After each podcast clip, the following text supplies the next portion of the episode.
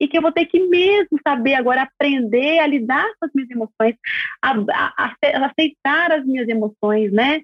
Abrir espaço para elas e a partir disso, quando eu consigo, consigo me conhecer cada vez mais, eu vou caminhando. A gente fica muito, muito preocupado em como fazer alguma, como, como, como, como, como, como, sem perceber, o, sem buscar o porquê das situações. Por que, que meu filho não dorme bem? Por que, que meu filho não come bem? Por que, que meu filho, mesmo na minha presença, né, está frustrado? Né? Porque se eu não fizer essa investigação, gente, eu vou condicioná-lo, direcioná-lo ao entorpecimento emocional. Olá, eu sou Lívia Praeiro, idealizadora do 8 Horas, mãe do Miguel e da Maria Luísa. E esse é o nosso podcast semanal. A consciência emocional, né? É uma relação de vínculo, é ler o estado não verbal da criança, nos prepara para todas as fases. Os bebês precisam de pais regulados para se regularem. E olha que interessante aqui, se é, para eu, eu, ter essa relação de vínculo, eu preciso ler o estado não verbal do meu bebê. O estado não verbal do bebê é o quê, gente? O estado não verbal do bebê é a, a maneira como ele, ele, ele vocaliza, os movimentos dele, a maneira como ele encosta, né? Então, aquele bebê recém-nascido ali com aquela mãozinha ainda, né? Nem ainda é, com, com, com, com, a, com a aquisição motora ali completa, né? Então, como ele toca, como ele sente, como ele organiza. E ele, a partir desse momento, como é que a gente pode, a partir dessa, desses micromovimentos do nosso filho, a gente lê o estado não verbal, se a criança está agitada, se ela está com medo, se aquela ação é, é, se aquela ação dela é de frustração, né? Se aquele movimento, se aquele vocalizar é de uma frustração, se aquele vocalizar é de uma alegria, se aquele choro é de sono, se aquele choro é de fome, se aquele choro é de, é de, de busca por presença, né? E parece para a gente até muito, né? Porque a gente está tão desconectado que parece uma coisa só. O choro é uma coisa única. Aí a gente começa a colocar esse bebê como chorão, ou rotular, né? Como quietinho demais, né? Como bebê, bebê anjo, enfim é, mostrando esse lugar de pouca consciência emocional, clareza de que não é uma relação de vínculo. Por quê? Porque eu não consigo ler o estado não verbal do meu filho, né? Então eu não, não sou regulado emocionalmente para eu conseguir regular e ser assertivo com essa criança.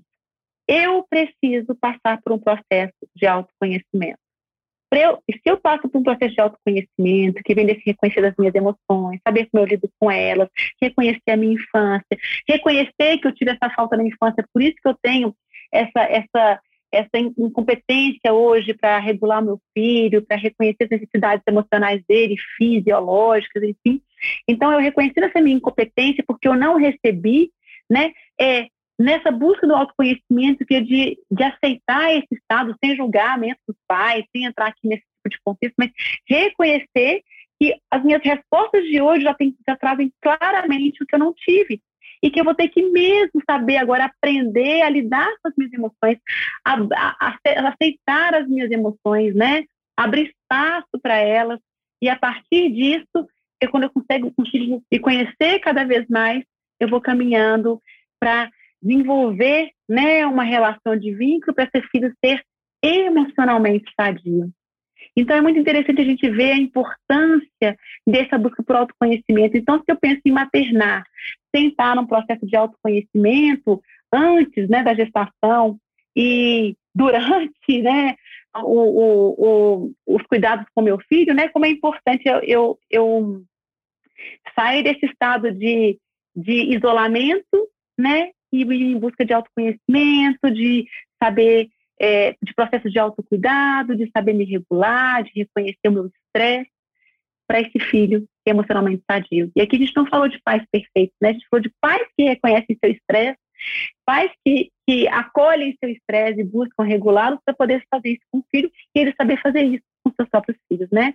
E aí a gente vai num num caminhar, né, num processo de evolução aqui, todo tudo que eu busco no meu autoconhecimento para poder melhorar no, no, atendimento dessa criança, né, isso é muito importante e imprescindível, né, para eu ter esse filho emocionalmente sadio que eu tanto desejo. E lembrando, gente, que aquela criança que não vivencia isso, que foi a nossa infância, ela mesma vivencia esse entorpecimento emocional, né? Então a criança, se ela não tem seu estado emocional validado, percebido, reconhecido, organizado, ela inicia seu próprio entorpecimento emocional, né?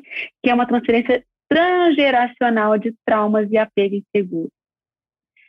Como é que a gente tem que se despertar para o que a gente está fazendo com a infância, né? Enquanto a gente às vezes procura é, é, como é que eu falo com meu filho quando acontece isso? Como é que eu falo para controlar uma birra do meu filho? Como é que eu faço para fazer ele dormir melhor? Como é que eu faço para ele comer? A gente fica muito, muito preocupado em como fazer alguma, como, como, como, como, como, como, sem perceber, o, sem buscar o porquê das situações. Por que, que meu filho não dorme bem? Por que, que meu filho não come bem? Por que, que meu filho, mesmo na minha presença, né, tá frustrado? Né? Porque se eu não fizer essa investigação, gente, eu vou condicioná-lo, direcioná-lo ao entorpecimento emocional. E entorpecimento emocional é simplesmente eu recalcar as minhas emoções, né? E eu recalco minhas emoções, elas vêm em, torno de, em forma de violência, em forma de crise e crise de birra, né? Que a gente pode lembrar muito bem disso, desse recalque, né? E a criança fica sempre com um comportamento muito desregulado. E ainda assim, quando ela está com um comportamento desregulado, menos ainda eu sei lidar com isso. Mais violenta eu sou, então, mais uma vez eu recalcando, né? Então, vai só, vai só solidificando esse entorpecimento emocional. E quando a criança entra no estado de birra, é como se ela desse um basta para o entorpecimento emocional. Olha que interessante. E o que a gente faz quando a criança está no estado de birra? A gente quer cessar. É a oportunidade que ela se dá de soltar, de se libertar, a gente vem e recalca, né? Então a gente começa a tomar muito cuidado com isso e não é não é porque a criança tem tem é, ah, ela se, ela, se, ela se comunica na birra, não. Na verdade, tem inúmeras situações onde ela não foi respondida que vem no contexto da birra, tá? E entorpecimento emocional também vem na minha busca por comida a todo momento, na minha busca por TV, por jogos eletrônicos. O entorpecimento emocional vem desse, desse, desse, desse dessa não sensação de tanta emoção que eu sinto que eu preciso colocá-la em algum lugar, né? E aí eu coloco em alguma coisa que me traz uma sensação de prazer, né? Ou traz uma sensação de alívio, que vem numa, numa condição de birra, enfim. E nessa, né, nessa situação, né, menos eu sei lidar com a, as minhas emoções, menos consciência emocional eu tenho e isso vai só evoluindo, né? E piorando. E eu me despeço de vocês, lembrando que o caminho é um olhar intenso para nós. Acessamos nossos filhos quando nos conhecemos. Que esse áudio te fortaleça e inspire seu maternar.